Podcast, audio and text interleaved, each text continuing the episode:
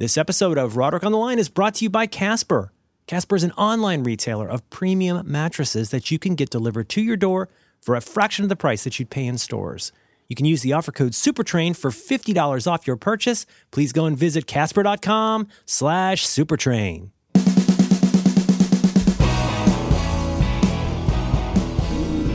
Hello. Hi, John. Hi, Merlin. How's it going? Oh, so early. Yeah. It's really early. How about that Lindsey Buckingham, huh? Yeah, he's uh, he should be president of the United States. Yeah, I take it. He's, six, take, he's, uh, uh, he's 64 years old in that video. You know, so am I. Yeah. In this video, It's so early. I uh, I was out last night with some other old old people. Uh, when I say last night, I mean you know between five thirty and seven thirty, I don't want to talk about time travel. and uh, and so I'm really really conscious of you know there's a small group of us, small group of us old old old men, all talking about how young we look.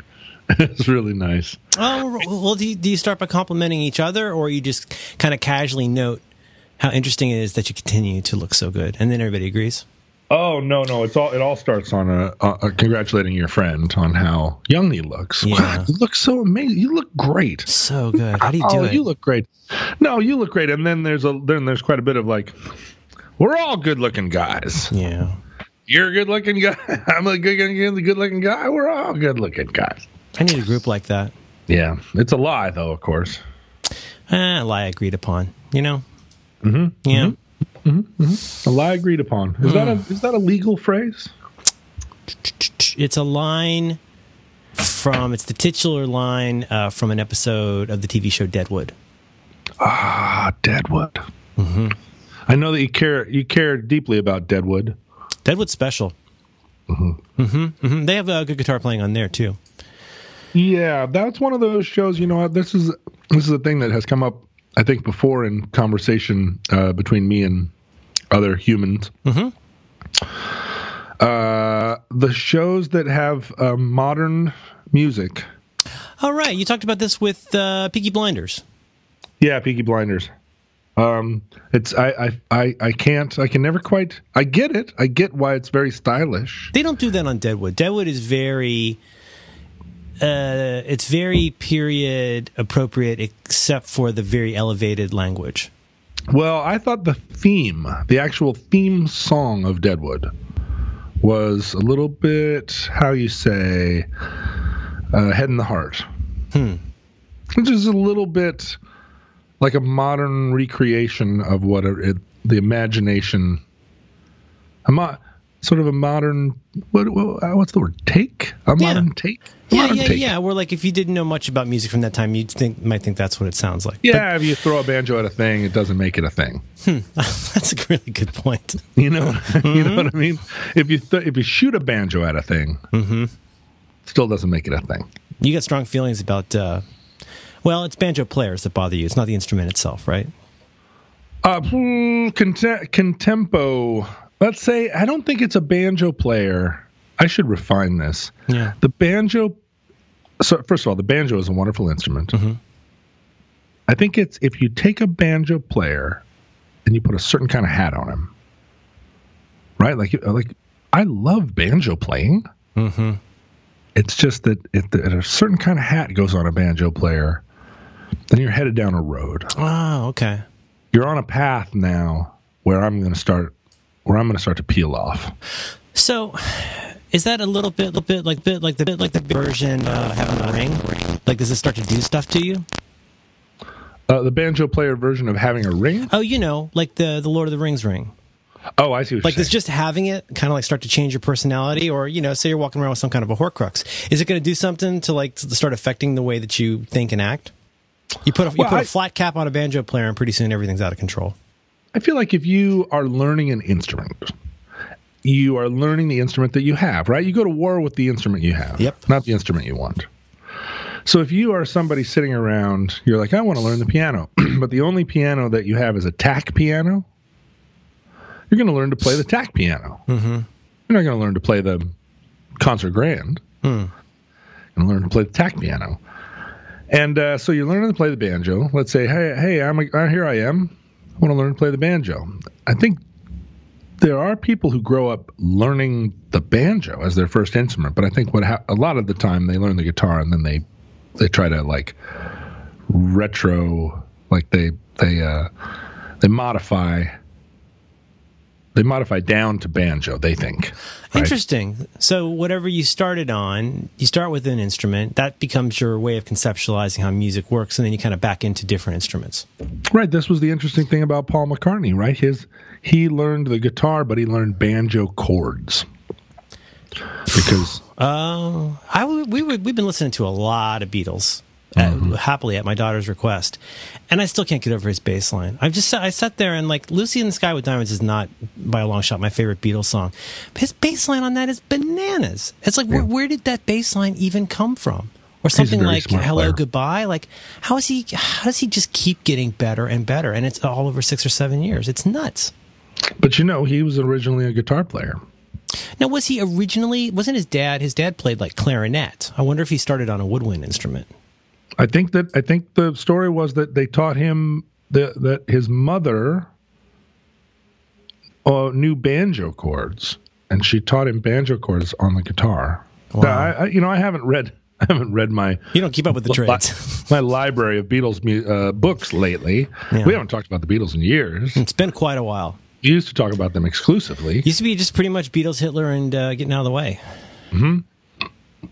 But um, but so so I don't know. There's a if you set down a path and you're like, I'm banjo's my thing now, and you put on a hat as part of that, okay, right? You see what I'm saying? Like, I think I do. Yeah. If you're just in the, if you're just devoted to the study of banjo and you're just in there banjo studying, mm-hmm. or you're sitting in a tree or whatever, wherever they teach banjo, I think generally when you learn it, yeah, it's taught in trees. I think you're supposed to. I mean, I'm not sure about this, but I think I think you're supposed to be on a paddle wheel boat with no mm. shoes and mm-hmm. one leg swinging over the side.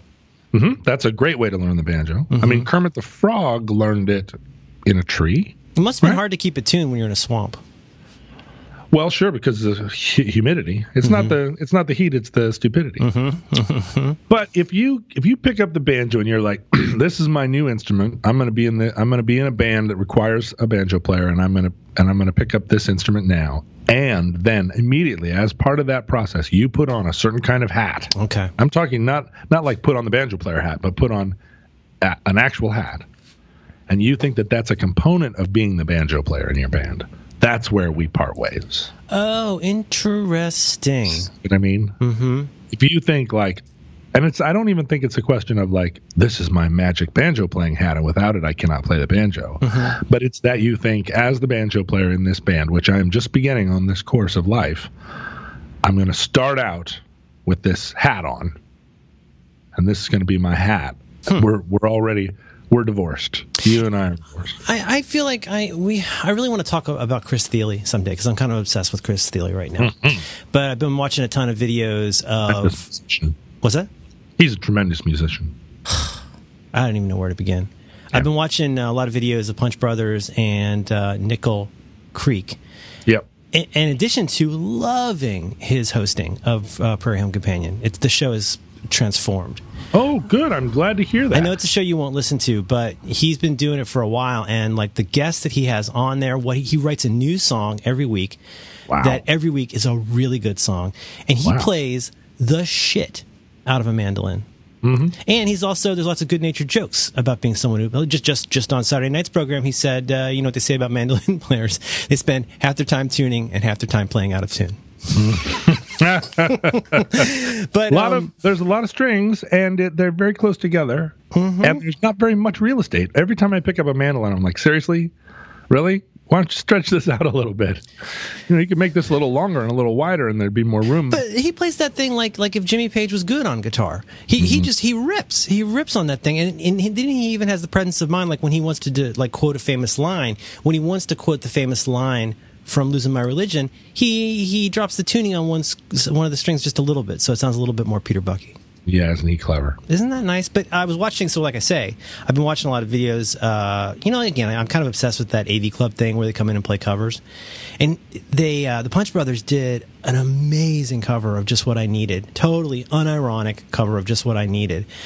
And I noticed a lot of guys in the band have hats. That's the first thing I noticed. The second Yep. thing I notice is that there is, uh, you don't see two guys wearing the same hat. Have you noticed this in bands? It, it, would it be unseemly to show up for a performance, banjo player or otherwise, and you turn out to be wearing the same? It's almost like wearing the same shirt as somebody else in the band. Like it would be, unless that you were doing that for uh, for an effect, like to highlight that these were twins or something. Like you wouldn't want to wear the same hat as somebody else in the band. Is is that part of the hat process? You have to Well- get get some get some independence of your of your hat. So my my understanding of of hats, which isn't deep or broad, but um, you are meant to have your own way, right? You're meant not just to have your own. I mean, you're meant to have your own crown, your own style of crown. your own king hat. Yeah, and every person that I mean, from the from ye olden time, like from ye olden times, like say 1950.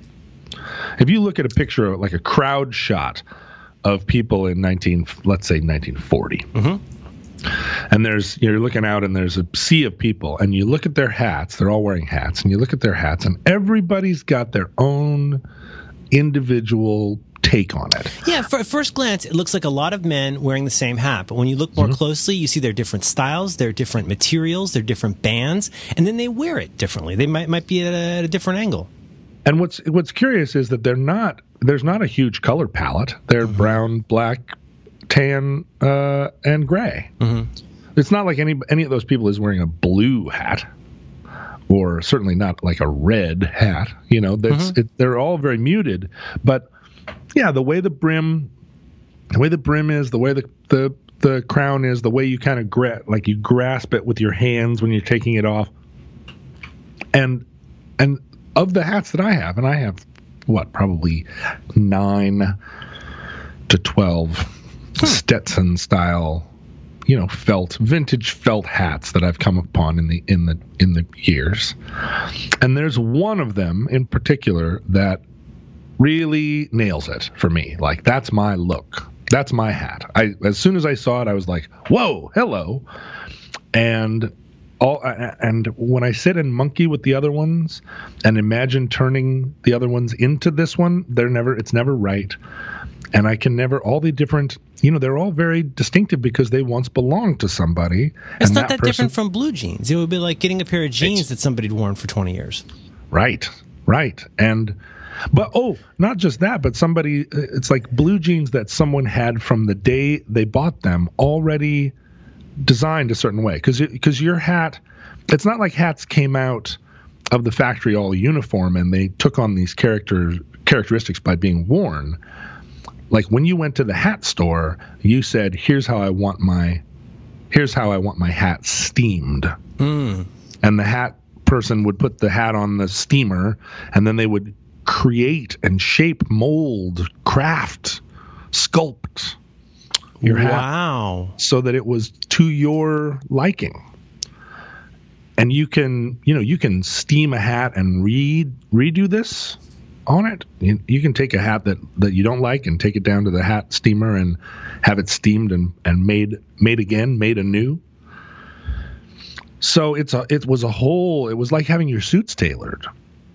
You would have your hat tailored and that's a thing when you when you look at a when you look at a cowboy band where everybody on stage including the stage manager including the you know the the guy running across the stage dressed all in black with a leatherman on his belt and a and a mag light all mm-hmm. of them are wearing hats in these cowboy bands. And it's not you know they might all be black hats but every hat i think if these people have any class is going to be like you know a lot of uh, a lot of mexican bands they all w- actually wear uniforms they wear all the same hat and all the same um, clothes from top to bottom Like But a I, like a banda band. Like, Yeah. yeah.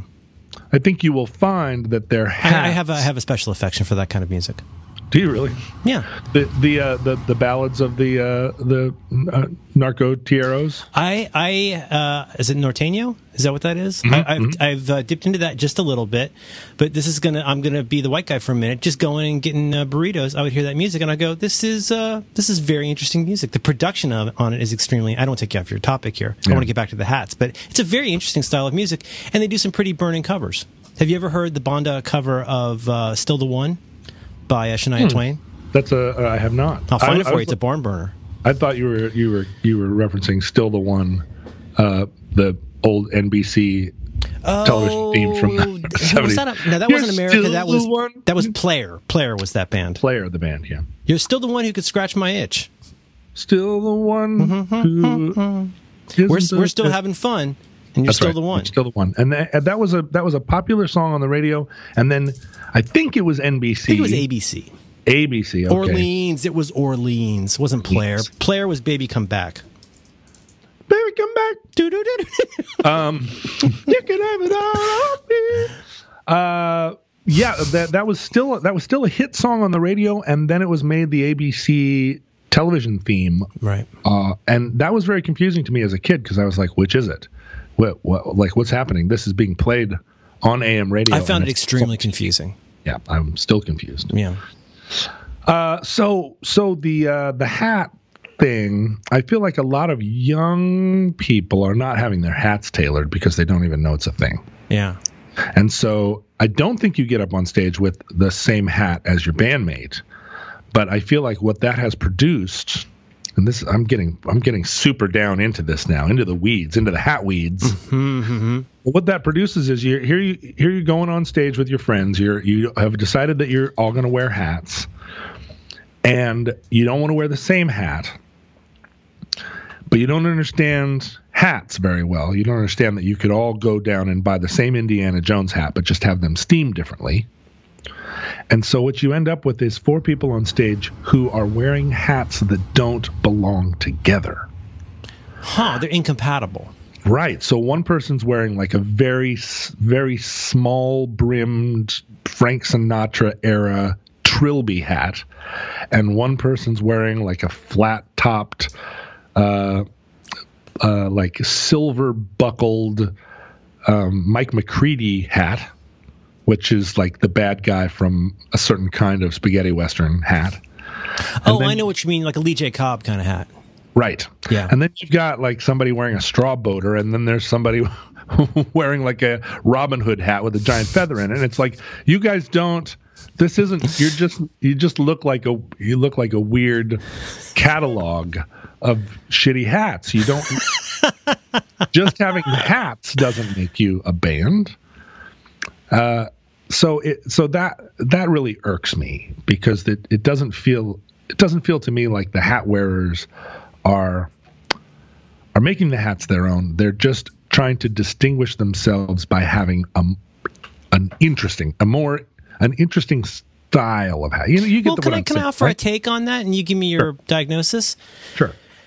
not many people well, you know again famously one of these things where since what jfk people have been increasingly wearing fewer hats men have been wearing hats less as, as a thing to where today a hat is a statement uh, in a lot Just of ways in and of itself. in and of itself, but also by virtue of the fact that not many dudes wear hats, we've also become less nuanced in our understanding of what the hat signifies or the subtlety of that particular. Like you say, looking at six hats and saying like, "Oh, these are actually really different." Like I couldn't eyeball that. Do you think? I mean, is it something where like uh, it's sort of like you go on vacation, get cornrows, or maybe you get a Hawaiian shirt and you don't really think too much about it. It's just the thing you did. Hey, this is a hat I picked up. It's not something Yeah. where you're investing much in it or you're not even necessarily participating in hat culture in an overt way. And I- and this may be a situation where my desire to understand the the history of a of a culture, right, uh, even a little bit in just just a slight penetration of the history of hat wearing, what hats signify, um, maybe has clouded my ability to understand that in the 21st century, the way hats are worn is like everything else in the 21st century. It's a complete, undifferentiated hodgepodge uh, where it's just uh, checks and polka dots and plaids all thrown together, and to be even remotely interested in the fact that this m- used to mean this or this is this is different from that because of this change in in history or in tempo or in the moment that's no longer relevant. And the question is what hat do you like? What mm-hmm. hat do you think is cool right now? And you know that that kind of thing. Maybe i'm being inhibited by my desire to have things mean things but like the top hat. Mm-hmm. The the top hat is not a single thing if you look at top hats from 1820 i guess when they first kind of came on the scene uh, up until the the top hats of 20s. 1920 right I, think mean, I think you you'll find presidents wearing wearing top hats at formal events. I want to say at least into the 20s and probably 30s. Woodrow Wilson, you will you will see him often in a in a top hat, but I don't think you'll often see. Maybe maybe FDR. maybe F, maybe FDR. I will he find did, out. He did wear them. He did wear them, but he's a very fancy guy. Harry Truman never had a top hat on, so let's just make the line. All right. Let's make the line. FDR was a fancy fancy man and wore a top hat. Harry lot- Truman. lots of photos of him in what looks like a silk top hat. Yeah, oh, I mean, here, here he is in more like a fedora, looking really looking really smart. I'm sure somebody's going to pull out a, a picture of Harry Truman in a top hat. Well, a just- lot of people could pull out a lot of things, John. Right, but uh, but Oh, there's a top hat with a top hat case. Look at that. This has Jesse Thorn written all over it. they're beautiful. Top and it case. says FDR on it. That's his top hat case. Look at that. But the, the but the the the actual hat itself in that hundred years really, really, really evolved um, and became like a. It was a hundred different things. So the the um, the top hat that Chester A. Arthur wore and the top hat that Slash wears are like not just the same. They're not. They don't even look anything like each other if you put them next to one another. And if you Why, why understand, aren't you teaching in a university? so so like choosing so let's say so there was a there was a time there was a time in the uh in the early 2000s where uh the the long winters took a photo a band photo where we were all wearing hats I remember this. Mm-hmm. Mm-hmm.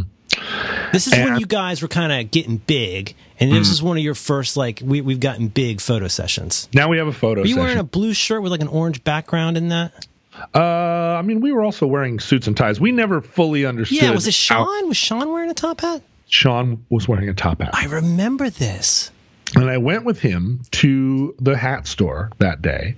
And the thing about a hat store these days uh, is that you're not going to find an elegant silk top hat anymore because they're not worn. No, it, there's there's no situation unless you were like at um, uh, unless you were at like the opening day of of the of the the horse track in England, right? What's that day where the Derby Day. the Derby Day, right? Is that what it's called? Or Derby? They say Derby. Der, Derby, Derby, They say Derby. They say Clark. Smurp. Yep. Um, it's going to be a costume. It's like me when I bought a straw boater. You go to a store and there's a, a there's a single high quality straw boater you can buy. That's right. If you're a straw boater person, you're not you're not like um, splitting hairs over "Hmm, this isn't the straw boater I want. It's like if you want a straw boater, and that's what we've been reduced to, right? If you go to a hat store and you want a bowler hat, there's one bowler hat, even though there are in the history of the bowler hat 25 different iterations of the bowler. Sure. But so with Sean, uh, we wanted a kind of, or rather, Sean wanted a kind of uh, Mad Hatter style top hat, but Where not. it's got kind of that sort of um, what's the word I'm looking for? It starts out kind of big and gets more tapered as it goes down a little bit. It's it's got quite a bit of taper, but not one all the way to like uh, the type of Mad Hatter hat that you would wear if you were going to see um, Alice in Chains, right? You don't you don't want a you don't ha- well, you don't want a Mad Hatter hat that says like uh, I like my my younger sister is a juggalette. This episode of Roderick on the Line is brought to you by Casper. You can learn more about Casper right now by going to casper.com slash supertrain. Casper is a sleep brand that created one perfect mattress sold directly to consumers, eliminating commission-driven, inflated prices. Its award-winning sleep surface was developed in-house. It has a sleek design and is delivered in a small how did they do that sized box. In addition to the mattress, Casper also offers an adaptive pillow and soft, breathable sheets. The mattress industry has forced consumers into paying notoriously high markups. Casper is revolutionizing the mattress industry by cutting the cost of dealing with resellers and showrooms and passing that savings directly to the consumer. As far as the quality of this mattress, what can we say? An in house team of engineers spent thousands of hours developing the Casper. It combines supportive memory foams for a sleep surface that's got just the right sink and just the right bounce. Plus, its breathable design sleeps cool to help you regulate your temperature throughout the night. And oh, the convenience, my friend. Buying a Casper mattress is completely risk free. Casper offers free delivery and free returns with a 100 night home trial. If you don't love it, they'll pick it up and refund you everything because Casper understands the importance of truly sleeping on a mattress before you commit, especially considering that's how you're going to spend about a third of your life. Casper is an obsessively engineered mattress at a shockingly fair price. It combines supportive memory foams to create an award winning sleep surface with just the right sink and just the right bounce. And with over 20,000 reviews and an average of 4.8 stars, it's quickly becoming the internet's favorite mattress. Free shipping and returns to US and Canada. Try Casper for 100 nights risk free in your own home. And if you don't love it, they'll pick it up and refund you everything. The Casper mattress is designed, developed, and assembled in the USA. And let me tell you something right now, as we speak, as this episode goes up, there is a Casper mattress out for delivery to my home. Because you know what I did? I bought my daughter her own Casper mattress. She kept asking my wife and I if we could please cut our king size Casper mattress in half and give her half. We were not into that.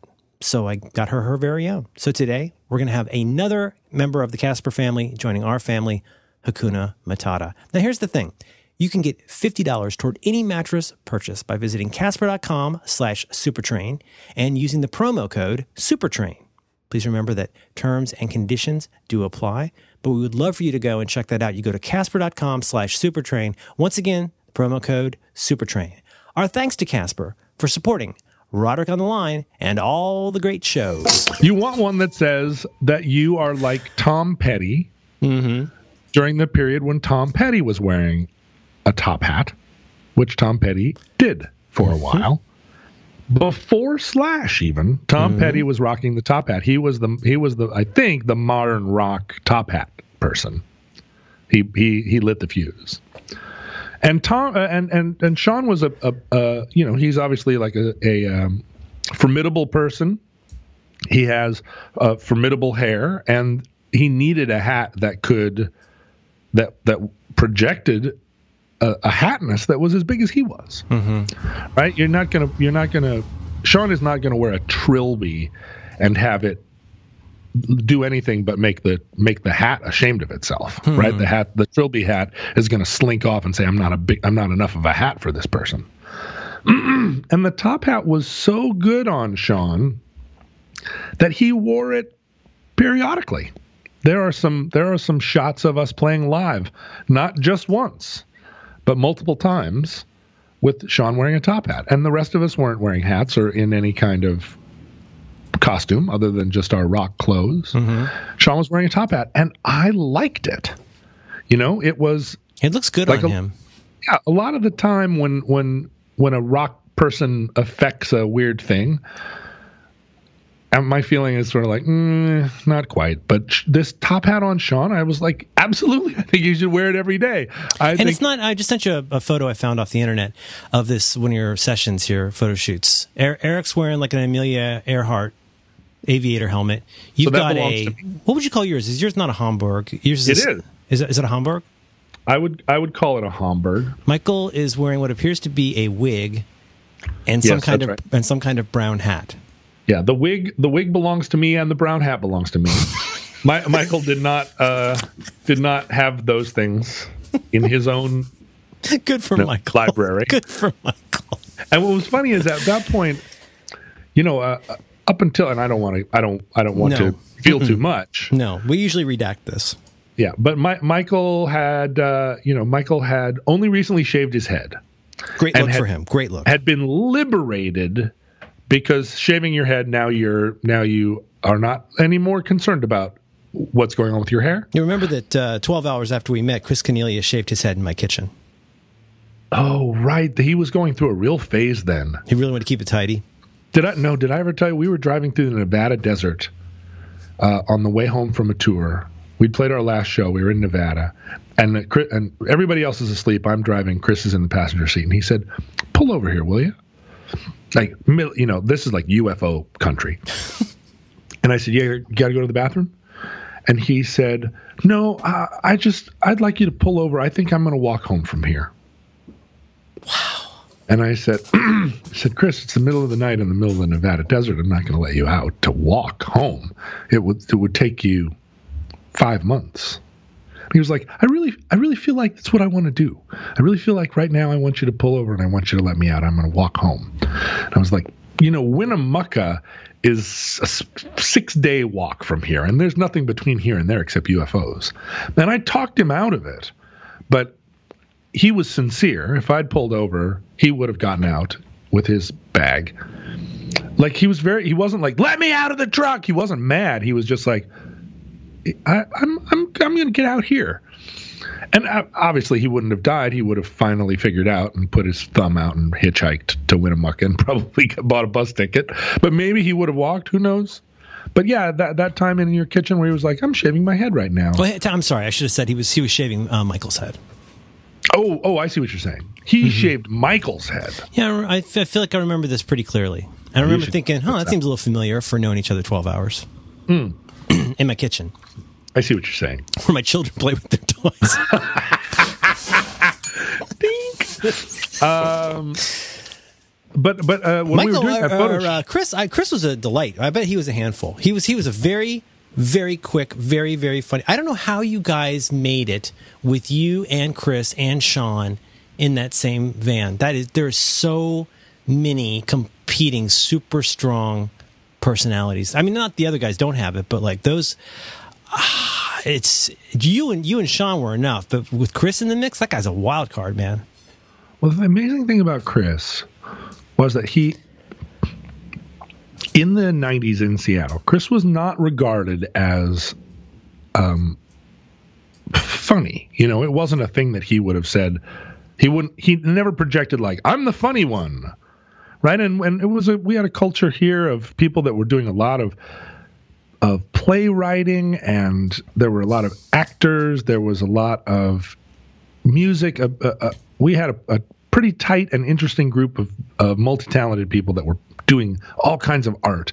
And chris was not really he was he was deeply in the mix but he but he he never said like i'm funny i'm doing funny things um, he was sort of um, you know he was like the handsome one mm-hmm. let's let's put it let's put it how it is. He was the handsome one. And he worked as a bartender downtown and he was charming and he had a lot of girlfriends. And his charm was was pretty quick. You know, somebody would come up to the bar and they'd say something snarky to the bartender. And Chris could put him he could put him away. But again, he wasn't, you know, like I I'm a, I'm funny and Chris was a friend of of mine and I never thought like, oh, Chris is really um, much competition in the funny department. But we got on the road, and I think this was as much a revelation for him as it was for the rest of us.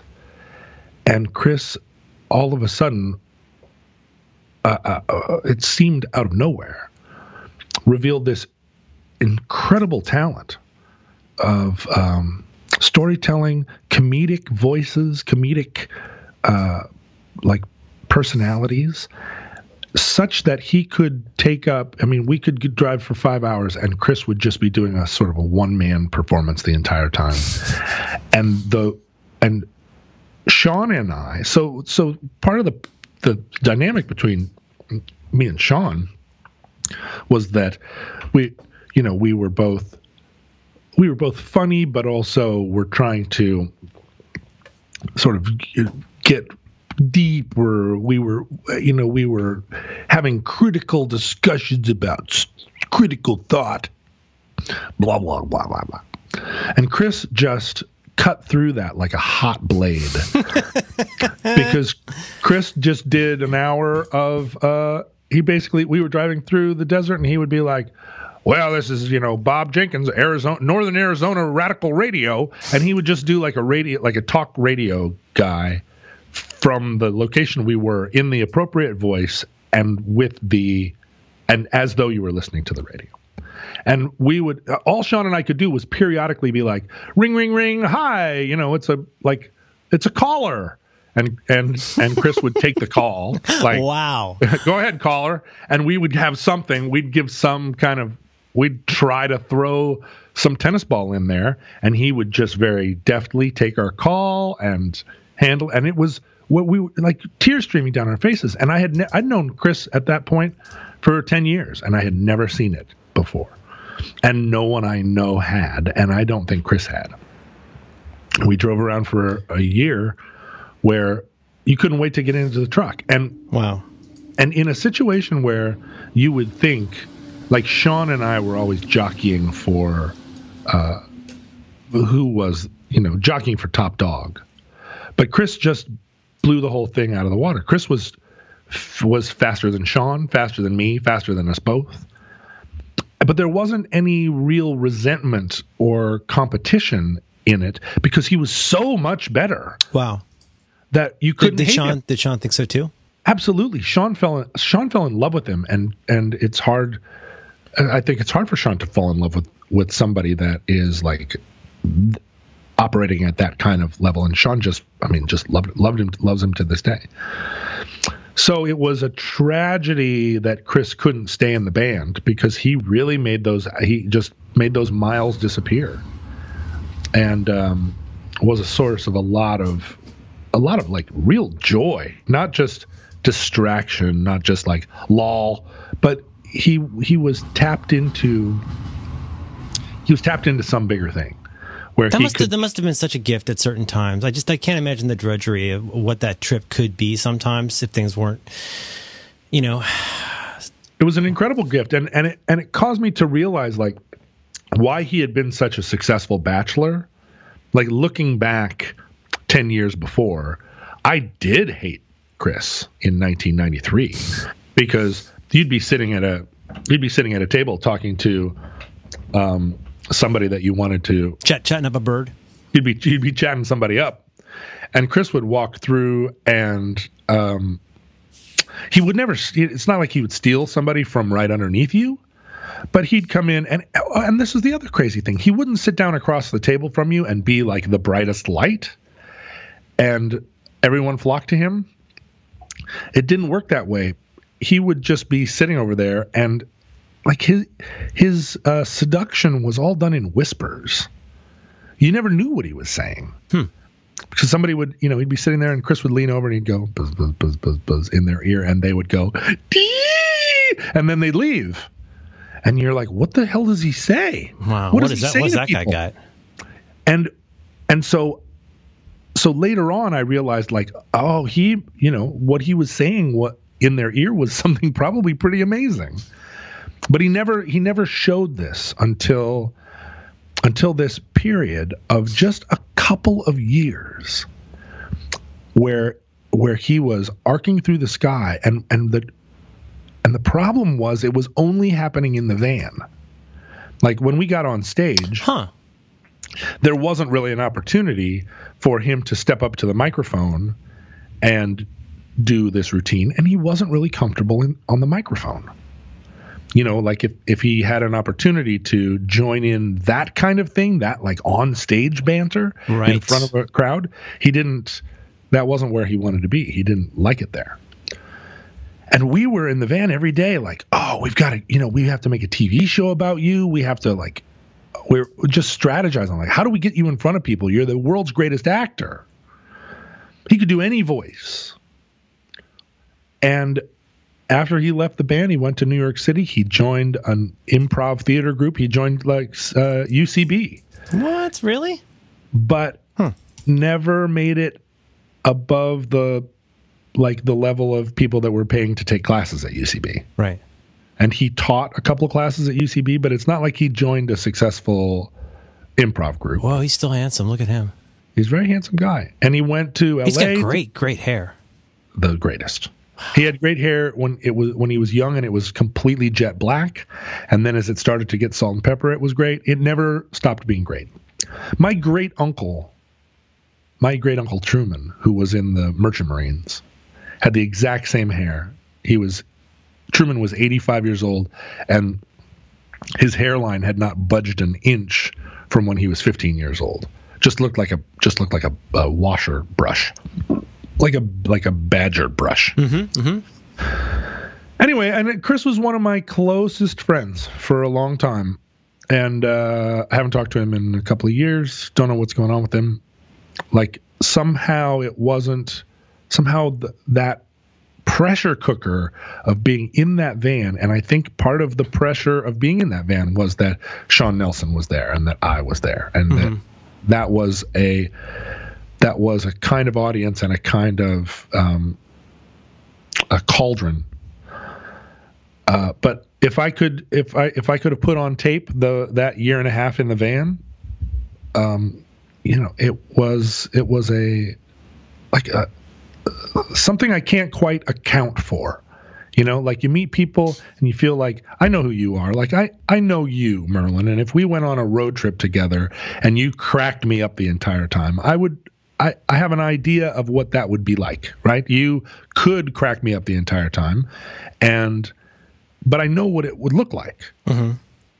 But I didn't see this coming, and this was somebody I'd known for years. Had, he was my roommate, for Christ's sake, for three years.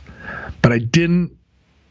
I had never seen this before this um, and and it's not that he wasn't himself. He was still himself. He just all of a sudden just had the power of complete mimicry and the power of of just like car- improvisation in character. I feel like this is a phenomenon that you could most succinctly summarize as just because you can crack up your frat brothers is no guarantee that you would be a good stand-up comedian for many, many, many reasons. Mm-hmm. And when you start untangling that, you realize how complicated all those things are. There's some people who crack up their friends who could potentially become a comedy writer. You could become like a comedy producer. And this isn't just true for comedy, it's true for music, it's true for lots of things. But it's it's so rare to be able to take it, let's just stick with comedy for a minute, but to take that skill of being funny to people around you and convert that into being funny professionally mm-hmm. on stage or screen because it takes this totally different skill. I mean, there's this totally different like X factor that goes beyond knowing how to crack up John and Sean and, you know, Eric and Michael. You right. know what I mean? And, and it's, but it's, it feels like it's right there. It could feel like it's right there, just like slightly out of reach. But then you realize, oh, but there's, there's the the grind of having to get into a group like that or like having to make these decisions and like I just heard a really good interview with Keegan um, Michael Key about is that his name you know the guy mm-hmm. from Key and Peele mm-hmm. Key and Peele about how he basically they were asking him like how he decided to go to Mad TV rather than something else like say Saturday Night Live and he's like well it's money like they they were paying better at, at Mad TV and that is also where he ended up working working with um, his partner and doing like writings writing um, sketches together. But right. I don't I don't know that this is a topic that I always find so interesting, and you can expand it way beyond comedy. Comedy is where I feel like one of the places where you can feel it. Um, most strongly is that what what a leap it is to go from cracking up your friends to doing this for a living. Yep. But I think it's true for music. I think it's true. It could be true for writing. It's just it's true for so many things. And I wonder how often people who have succeeded with something could even like go to a high school and give a talk on how it is that they were able to make it big. Because I bet there's so many ineffable qualities and micro decisions that would be almost impossible for that person to identify. Well, and I think I think you're right. The number of um, guitar players I've known between the time that I first started knowing guitar players, let's say I was 15, right? It's funny that I never I never knew a kid that was 10 years old and and already a virtuoso. Um, the first guitar players I was even aware of, I guess, freshman year in high school, I knew that there were there were guitar players. Um, that I mean, it was a thing that you could actually do. It wasn't just on TV. Uh, but by 15, I like knew guitar players. I owned a guitar. but from that point until the present day, I have known so many guitar players, and so many of them were amazing. amazing musicians and amazing even like songwriters who couldn't get who couldn't get to a situ couldn't get to a to a position where they were in a good band. Like let alone uh, a good band that that went anywhere. Mm-hmm. but like they couldn't even put it together to get into a good band. They either kept trying to make kept trying to flog bands with a fatal flaw or bounced from one band to the next and couldn't ever settle in somewhere or wanted the band to be really centered on them but they were missing a crucial skill mm-hmm. like singing. Um, and you and you feel like then there are those few instances where you're sitting with somebody and they start to idly hum along with the radio and you go whoa i didn't know you could sing. Oh uh, you know sing along with the radio. No no no you have an incredible voice. And it happens mm-hmm. i was in a i was in a I, I regret to this day not not doing a better job of corralling this person but i was in one of those um, something called a rock lottery uh, we, uh, it started in Austin, but we had one, one in Seattle, and I think maybe it's still ongoing. But what would happen is they would invite a dozen musicians across a wide spectrum of of instruments and ability, and put them all together. You know, divide them up into like uh, groups of five, two dozen musicians. Like here, you're five of you, you're five of you. Like there's two bass players, a clarinetist, a person playing hand drums, and a opera singer in this group and and then you're responsible for writing a song and then singing it at the end or performing it at the end hmm. of the day it's a it's an interesting it's one of those things that's interesting to do and interesting to watch i'm not sure that if it was happening in the garage of the house across the street right now i would go over there to watch but i guess i probably would it would be noisy i would have to deal with it but i I participated in one of those, and one of the other groups. So at the end concert, we're watching the show, and it was like, oh yeah, that's really interesting. You guys had a, you guys had a theremin player, isn't that something? He's wearing a hat. But there was one of the bands that had a a singer, and a, and he was a guy that just looked like kind of a punk punky guy, also wearing a hat and a leather jacket, and seemed like somebody that smoked a lot of cigarettes, and he seemed fun but he started to sing, and I just saw the future of music in him. Like, you're the most rock and roll person I ever saw. And it wasn't that he was that rock and roll looking, it was just that his voice came out and I was like, I want to start a band with you. I want to be the I want to be the guitar player in your band and I don't want to play anything complicated. I want to play three chords. Every song is three chords because it's all it would need. Mm-hmm. I just want to be that person, loud guitar behind you while you do that, whatever it is. And I went up to him afterwards and I was like, wow, you're incredible. Who do you play for? And he named some band that I hadn't heard of and that I haven't heard of now. And I was like, wow, I'd really love to uh, yeah, get together sometime or like just meet for coffee or something. And he he was kind, but he his he very much had that like, well, I'm I'm pretty happy with the with my band, the Lampshades. and I was like, okay, well, cool. I mean, uh, still, you know, we should hang out. And he was like, yeah, we should totally do that. And it, it wasn't like he was condescending. He was just like, pretty much saw a lot of. He just saw what he saw his future in the Lampshades, and um, I really wish I'd gotten his name because it's because in music it's it always changes, right? Six months later, he might have been like, I wonder who that guy was. I'd really like to get in touch with him.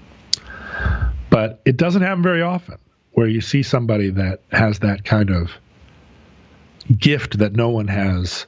You know, a gift, and it's like they just stepped off the bus from Spokane in Hollywood, and they're like, "Which way do I turn? Yeah. I want to make it in the big town." and you want to be the creep in the powder blue Lincoln Continental who's parked across the street from the bus station, who's like, "Hey, need a ride? Want a ride and a hot meal?"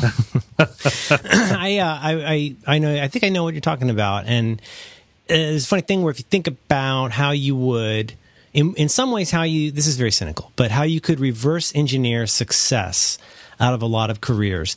Um, you take a person who is humble, easy to get along with, shows up on time, looks for opportunities to be helpful, uh, constantly improves their craft, is open to change and Wow. accepting. But like, if you, you think about like like what makes people successful, Yeah. whether you know whether it's a guitar player or an actuarial or whatever there's these certain qualities that you see in lots of people. They may not be considered the, the, abraham lincoln of what they do but there's somebody that everybody could look at and go oh that person's a pleasure to be with and it was great to work with them. You know you somebody like you've talked about christina aguilera and how she's always the hardest working person in the room. So you take all those kinds of qualities um, I'm probably missing missing a few, but anybody who has to do work with other people and in kind of changing situations, those are the kind of qualities you would want in everybody. It would almost be better to engineer this this uh, super race of terminators of people who had all of those qualities and then teach them guitar or give them mm. voice lessons or do mm. these other things. Because in all the things we're talking about sometimes it's just reluctance or not seeing that that's who you are or who you could be. But so often it's like well you know it's really if you really think about what we do instead it's kind of bananas. Wow i somehow accidentally got really good at guitar so you know why am i not in the rock and roll hall of fame? I was like, well, did mm-hmm. you check all those other boxes? Because Well, all those this other things are so important. This is the, I, I think about this quite a bit, right? Because just think about our um, our good friend Lindsey Buckingham, Yeah. who by all accounts is a miserable, awful person to not just work with but be around. It sounds very, very unpleasant. If you've seen that documentary of the Fleetwood Mac getting back together, some getting back together documentary, I forget what it was, where um, they're working on some album in recent times, uh, and Lindsey is just. I mean, you can't even stand to be. You can't even. You have to avert your eyes from the screen while he's on the screen because you got, you just have there's so much bad blood in that band for so many very good reasons that it's such an act of graciousness just to even be in a room with each other that like Yeah. you would all just seems like you'd all want to be on your best behavior and say you know bygones be bygones and let's just let's just agree not to be assholes with each other for a few days and like try to do this thing and there's a camera in the room, so you're aware of that too. And all through all the years of like Fleetwood Mac uh, gossip, of course, I always thought that Stevie Nicks would be the difficult one, right? She's dancing around in a in a thousand scarves, and um, and singing about Rhiannon, like she's going to be the high maintenance person. But watching these documentaries, you go, Stevie Nicks is amazing. She's the soul of like patient professionalism. And Lindsey Buckingham is driving me and everyone else crazy, and they are going to great lengths to accommodate him. And yet, here he is, uh, this uh, incredible guitar player and great. but always great- like pushing pushing his personality into the center of everything and this is the this is so so so this is I, and I think not not an invalid line of questioning, which is that in our contemporary world, we're taking it as as uh, as read that what we should be doing with our kids and in the in our culture at large is removing all obstacles for friendly, good natured people. We should be teaching friendliness and good naturedness. We should be removing from the we should be removing obstacles from the path of young people so that they don't have to confront adversity in the same way that we did, right? We we no longer put our cigarettes out on our children's arms. Mm-hmm. Like but that's how John Bender became John Bender. Right? John Bender was the coolest guy in the Breakfast Club.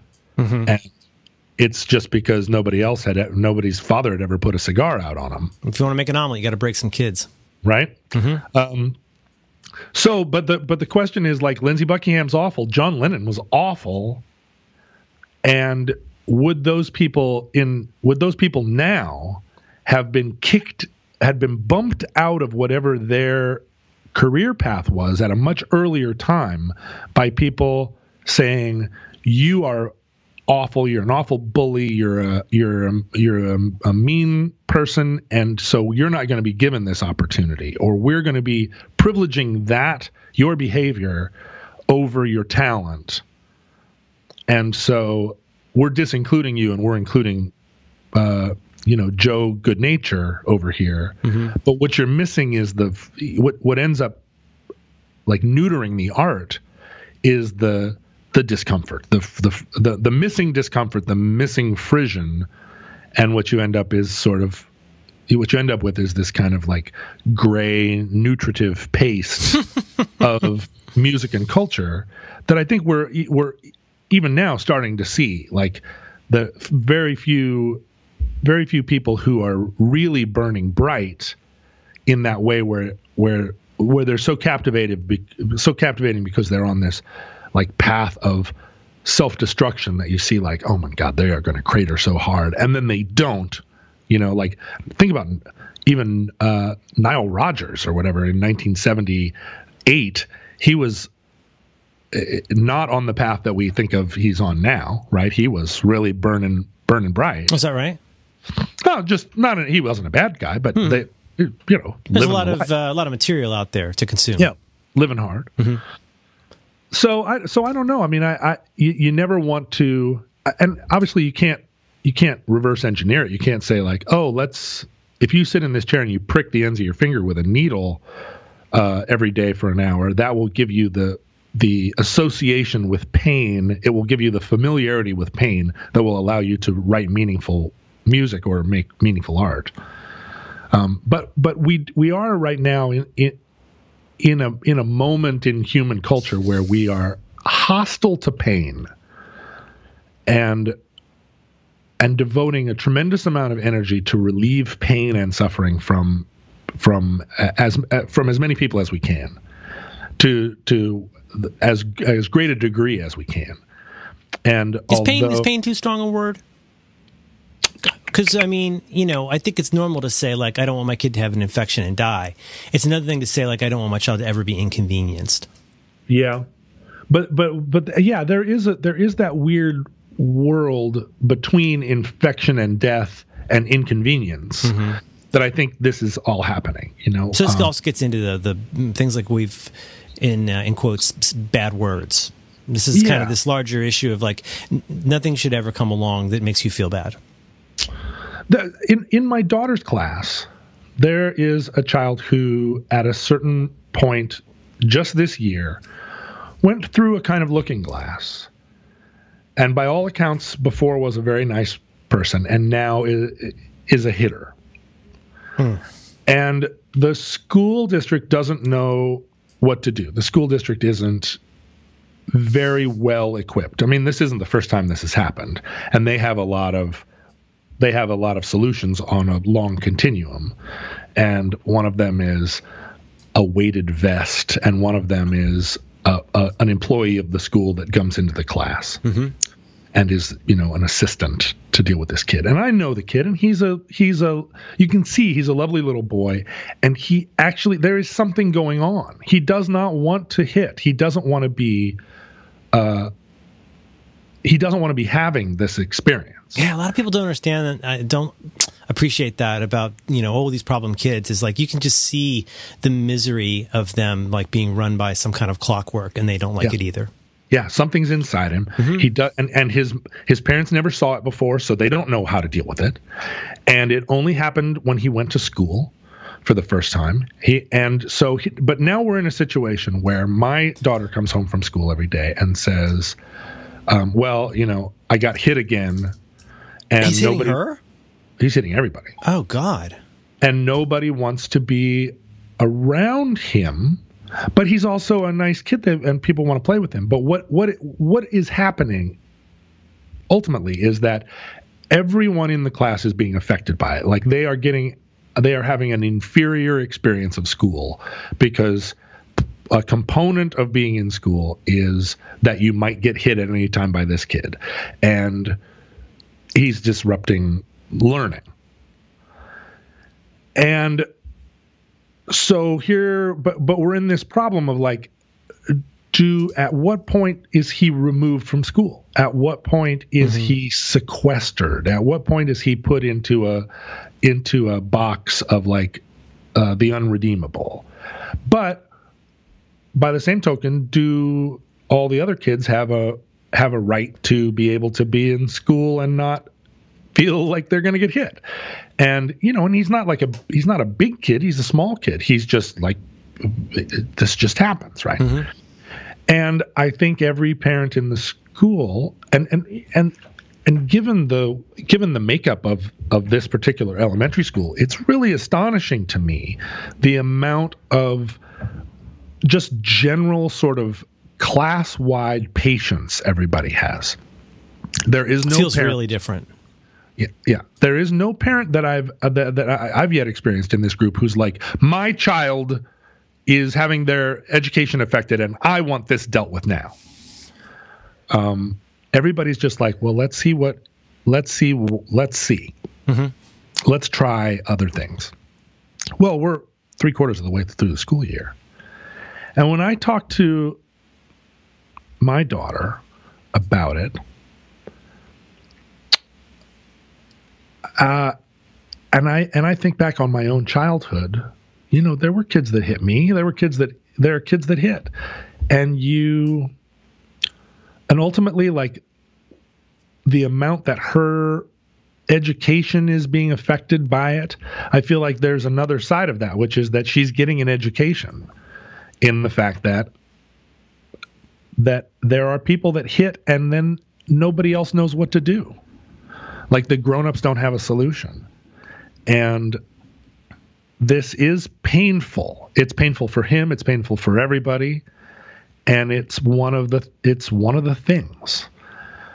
Um and and the adults that feel like they should i mean i think in a lot of other cases and it might just be that we have a very lucky group of 22 parents where everybody is where everybody recognizes the the depth of the of the uh, complication.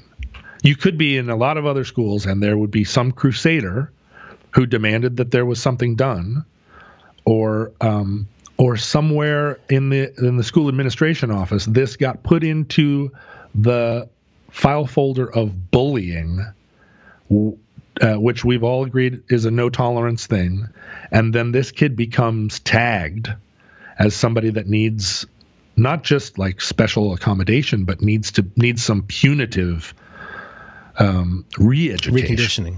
Yeah, and so forth and so on. But but what we what this my is a, just to be clear, this is a five or six year old kid. Yeah, it's six years old. Yeah. Um, or or or that he needs to be medicated, like profoundly medicated, to uh, you know, in order to survive in in in, in order that he be a good six year old in this context where the stakes are listen to stories uh, learn to use scissors um, you know learn your alphabet mm-hmm. uh, in order to do that he needs to be on some kind of like cocktail of drugs and so my take on it is look we're we're just trying to um, we're just trying to be in this on this arc.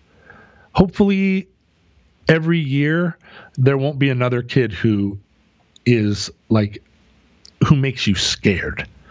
But there's always going to be a kid that's a problem. There maybe are a couple. And one of the things that you learn when you have a kid that hits is don't stand too close to him or don't be next to him without being aware that he might hit you at any point. Like be his mm-hmm. friend, be nice to him, but keep one eye open. And these aren't necessarily bad lessons. You know, it's not what you would want. It's what you're everything you're describing there. I feel like um as somebody who, you know, I had my own room, I was in mostly safe schools, safe neighborhoods. You know, one of the things I found challenging for a lot of my adulthood is just um, the super class of issues I'm going to call dealing with neighbors. So that could be people, that could be your roommate in college. It could be people in the adjacent room, people above, people below, but people you do not have control over hmm. and people where you can't just press a button and make them change um, even if they are quote unquote wrong in your eyes. And a lot of times, until you get your head right about this, you think everybody's wrong. That's not doing it the way you want. You know, right. they're they're using their car at the wrong time of night or whatever. They they put out their trash wrong. There's uh-huh. all these uh-huh. these all these grievances that you can come up with because maybe uh, I'm just speaking for myself. Maybe because I got very accustomed to be able being able to control my environment and have recourse for when it didn't go my way. A certain kind of privilege, if you like. And Mm-hmm. I, I think that's one thing where what you're describing here is super complicated, especially with a little kid. We're not talking about somebody who's in 10th grade and setting off fire bombs.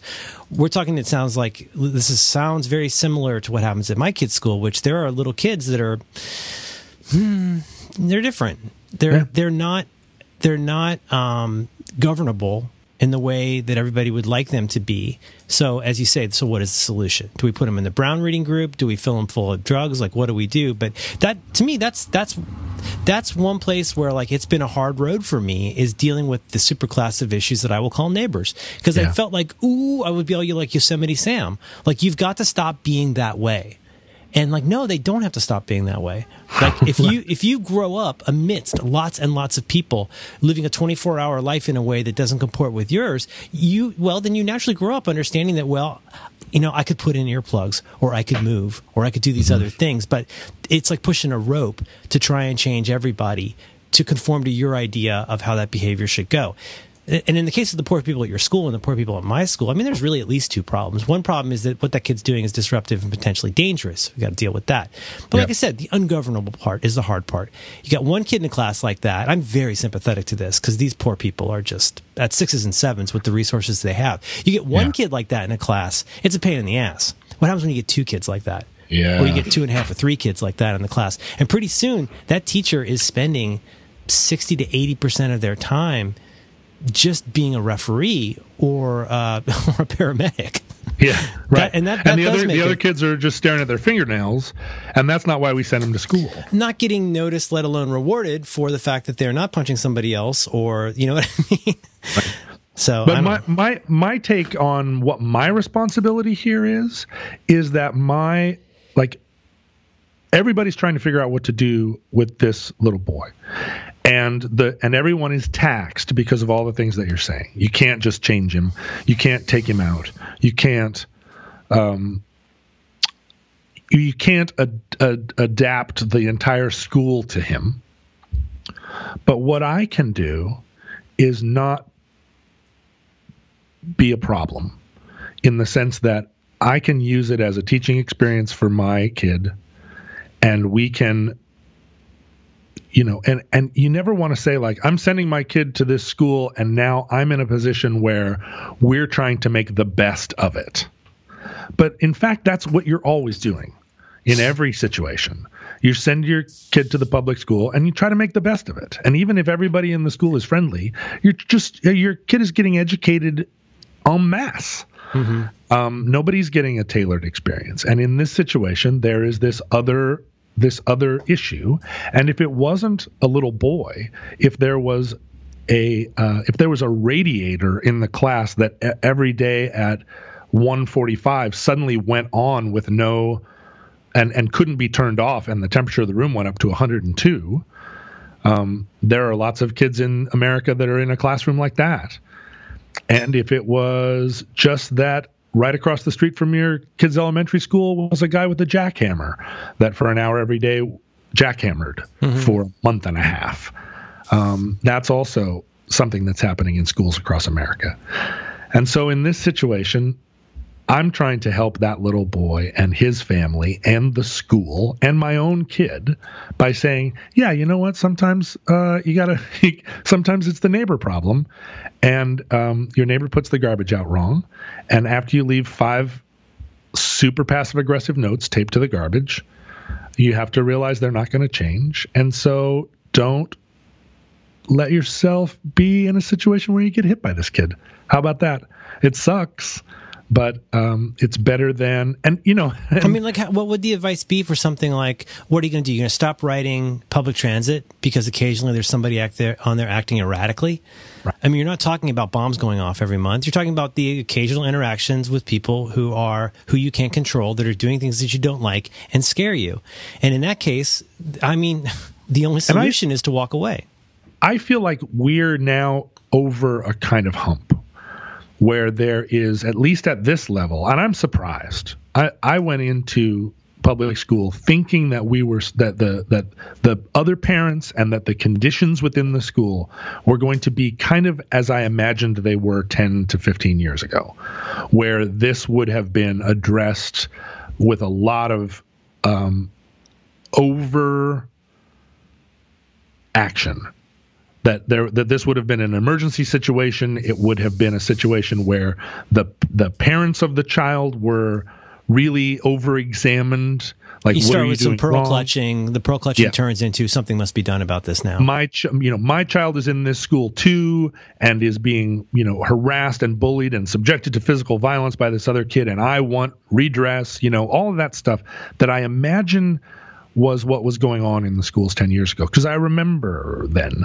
you know I lived through those years and I thought that's what what what uh, is how it would be now. And I feel like there is because of the ebb and flow of time, there has been reintroduced into these institutions, and I think it's largely because the parents are a different, are coming from a different place, some reality and some sense of like, you know what, yeah, this is just how it is, and and and we all recognize that there are limited resources and we all recognize that this is a real this is just one of the normal challenges of life. And so nobody's going to go to prison and nobody's going to be put on ritalin. We're just going to figure out a workaround here. And you know what's funny is when i come into the school now the teacher will often say hey will you go over and just give him a really big strong hug right now? And I'm, the first time i was like what? Because I, I like him. But I wasn't sure if that was even allowed. And she was like, "Yeah, I think that he I can feel him like building up and I think what he needs is a big strong hug from a big man." This is a this is a thing. And I was like, "Yeah, okay." And so I went over and I was like, "Hey buddy, how's it going? Come on in." And he was like, "Huh?" And I wrapped him up and gave him like this, "Mm, "You're a good guy," you know. And you could just feel him like Yeah. like he just wanted he just wanted somebody uh, that was way bigger than he was to envelop him for a second. Did you ever see that Temple Grandin movie with um, Claire Danes? No, I remember. Uh, you know, last night I was watching a Claire Danes movie called Homeland. uh, Melancholia. Melancholia. Oh, huh. uh, well, in, in that movie, she experience. in that movie she invents a machine for like basically squeezing herself, and they're trying to throw her out of school because they think it's some kind of a sex thing. Mm-hmm. I think there's a lot of um, a lot of thought on this now. I'll, I'll t- I've thought about getting a weighted blanket. Maybe It's, not a it's, vest. the, it's, it's the Thunder Vest. I've thought I've thought about. I mean, because I, I I think that would calm me down a lot. But when I'm anxious when I sleep, I think having a weighted blanket would help. Yeah, yeah. would like and that. I think I think there's a lot to that. Uh, to the sort of self. Well, the swaddling is basically what it is. Absolutely, yeah. swaddle your ass. Um, and I think there are a lot of people probably listening to this program who are right now thinking, is there a way that I could find something in my own house to swaddle myself with right now? Self swaddling. Just yeah, you got to get a little bit. And the thing is, a weighted blanket. Yeah, I'm I'm betting you don't have one. Now I've looked into it. It's hard, it's hard to get from Amazon Prime because they're pretty heavy. Yeah, right. I mean, that's the thing. Shipping. It's shipping that's going to That's how they you. get you. Yeah, that's how they get you. but um, but I do feel like I do feel like part of being sane and raising your child in a sane way is to not expect that there's a solution to every problem, to not expect that you are going to get perfect redress for every complaint. And that's and I feel like that maybe was the philosophy for a while there.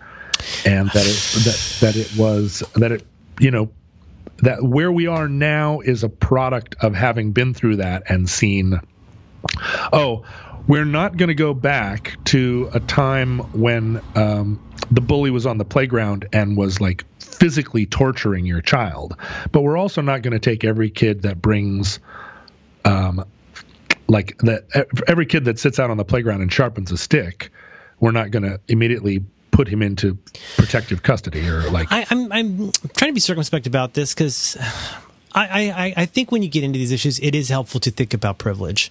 I really I really do because one thing you're saying there is like I think you're making a really good point here about like you know how you get redress. And there's that term they use. I think it's a legal term where they say um, to be made whole, which is the idea that some somebody has done something or caused something to happen to you that has taken money from you. It's taken usually money, but it's taken something from you, and now there has to be some way to make sure that that is made right. That you are essentially made whole. Meaning, so like in one example, well, if you're working in a mine and you lose an arm just hypothetically, because the company was careless about something, well, you can't give me my arm back, but you should give me something to compensate for the fact that you took my arm. That's going to have an, a huge impact on my life. And now, what are we going to do to make me whole, so to speak? Right. But that idea, I think that is an idea that you talk about, like sort of a baseline of like, we need to get back to my normal. I mm-hmm. think that is such a privileged position and people are not aware of it. Is like, what, hey, listen, what is the rest of the world going to do to get me back to where I'm comfortable about how all of this works. And right. to me, this is just there's a thousand angles here into this whole like you know whether it's making America great again, which is it's essentially this idea of let's go back to a time when everybody but white people had a reason to be scared, where we could we could demand that we be made whole, and everybody had to capitulate to that because reasons. So I don't know. I just I, and I, and I do agree with what you're saying also, where like my kid's been in school eh, for for a number of years. Uh, it feels so different than when I was a kid. I mean, uh-huh. I might just be because I'm an old man now, but like, I don't know. There's just so many things that seem so different, and and there does seem to be less hysteria about almost everything than I expected. Whether yeah. that's from what? the parents or whether that's from the teachers, the faculty, the, the faculty, and the staff, like there's just less hysteria about stuff than there used to be. I'm super gratified by it. I, it's it's so much better than I expected because I went like you're, into you're dealing with adults. You're not dealing with slightly advanced yeah. children who are wondering how they're getting ripped off. yeah, yeah. I I really I really did expect that I was going to sit in a group of parents and say like, well, you know, kids will be kids, and they would all go. Oh, no, kids will not be kids anymore. and in fact, everyone's just like, yeah, I, I tried to make cake pops uh, uh, to make them all uh, to appease them, but they're monsters. And I was like, yeah, high fives all around, right? Cake pops don't solve anything, do they? I I I feel I feel like when I hear that made whole thing and that whole mentality, I just I reflect. If you just on, you just pick at that, just pick at that just a little bit, and it's completely, it's crazy, is what it is. Is like how I think about so the world of, owes you, and you're like you're again you're Olive Oyl's father, and the world owes you an apology. it it seems like it seems I, what what I hear is two people in divorce court and splitting up the beanie babies. yeah, and you you think about the number of of uh, of divorces where that feeling that I'm going to be made whole and I'm going to take it out of of my partner. We're splitting up and I'm going to be made whole. And and the acrimony that comes into a divorce when in fact everybody got about what they're due. Right? Like you can't be made whole here you're you're breaking up and it's not a question even of money like you're just mad or you're sad and you want you and you feel like your arm got lopped off and you've lost all sympathy for your partner. And so you're going to be made whole. And and the divorce takes the takes a path where what could have been I mean, it's like the, it's like the uh, the uh, partition of Palestine or whatever. There was a moment when Arafat could have signed the piece of paper, and nobody would have been happy but there was a, there was a solution there. Bill Clinton was standing there with his fucking hat full of milk, and it was like we all agreed. Here it is. Here's the plan. We all agreed on this. We've been working on this for decades. This is it. Here it is. This is the moment. And Arafat was like, mm, but if I do that, I won't be popular with the you know with the. Uh, with my little gang. Mm-hmm. And so, nope, I'm not going to do it. And then it was like, that was the one chance in history. And and you blew it because you wanted to be made whole in a way that you couldn't be made whole. There was never a way to actually work for peace, a peaceful solution here, and also for everyone to get what they want, and particularly for you to be made whole. And now you get nothing. Or, Nobody gets nothing. Get nothing. Yeah. And and I think about all the divorces that happen where it's like you're right there. You both acknowledge like this is it. We're done. Like you get the car, I get the boat. Uh, here's our visitation. Here's like the you know here, here's how it all splits up but you want me to say that i was wrong or you want or i'm not going to leave here until you shake my hand or or it's you know it's festivus and it's time for the airing of grievances. Here's all of the things that i have been storing up and tolerating for years and i want to i want to give you this excel spreadsheet of emotional brokenness then i want you to go through each item and explain it and apologize and pay me for it right, and enter it into the court record. And at that point, what could have been a like largely amicable solution to what is a fairly normal problem of two people splitting up goes into a thing where it will it can never be repaired. And it was over nothing. It was over uh, something symbolic or some desire to be made to to have a thing that cannot be redressed be made right. And in, in in I try to I try to see in every conflict now and particularly you know since I'm since I'm now uh, receiving treatment for mental illness and say like is there a way to be made right here? No because time has passed. I can never be made young again. You you're, know you're, you're, you're putting a band-aid on a wound that healed or scarred years ago. Yeah. Like no I, no amount of neosporin is going to fix that wound i was at a i was at a music commission meeting the other day and uh, one of the one of the magazines here in town the the weeklies wrote an article about the music commission and that article made the Music Commission visible for the first time to people in the larger community who are like, oh, there's a music commission? Hmm. And so we had a commission meeting in our in City Hall where we sit around and the chairman has a gavel and people give us PowerPoint demonstrations and we sit at a big table with nameplates out in front of it. And all of a sudden there were all these people in the room and it was like, and every time we have a meeting, it's like, all right, well, we'd like to open it up for public comment. And periodically, somebody gets up and says, "Hey, uh, you know, I just I work for Real Networks, and I just thought I'd come and see the meeting. Thanks for having me." And they sit down, and you go, "Great, all right." Anyway, like, who approves the meetings, or you know, let's approve the the notes from the last meeting, or whatever. I don't. I hardly pay attention. Mm-hmm.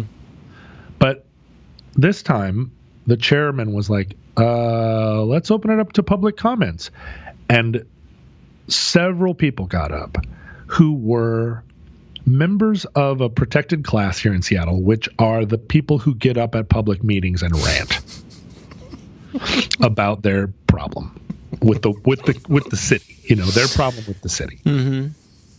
And so there were several people who gave little speeches, but two of them gave, and they worked in concert with one another. They were like uh, a little a team. One got up and gave a 15 minute long speech where she excoriated the music commission for things that we uh, can do nothing about. And then her friend followed up, and both very emotional, long uh, presentations about how it was all our fault about something. And they hadn't even been aware there was a music commission until the, this article came out the week before. So we're sitting there just like, and it's very emotional. Like, whoa, this is really heavy. And it's emotional in a way that the chairman feels like, I don't want to interrupt because this seems very cathartic for you, or like maybe this is stuff we all need to hear, or this type of thing. And at one point, one of the women said, in the in the height of her fury about uh, all the injustices. She said, "You know, and now I'm standing here, and uh, you know, uh, now I'm standing here leaning on a cane. I used to be young." Mm. And it was like, whoa, I don't think the Music Commission has the power to. She, she, really buried the lead with that one. Yeah, like I don't think we can address that. Oh God, that you used to be young.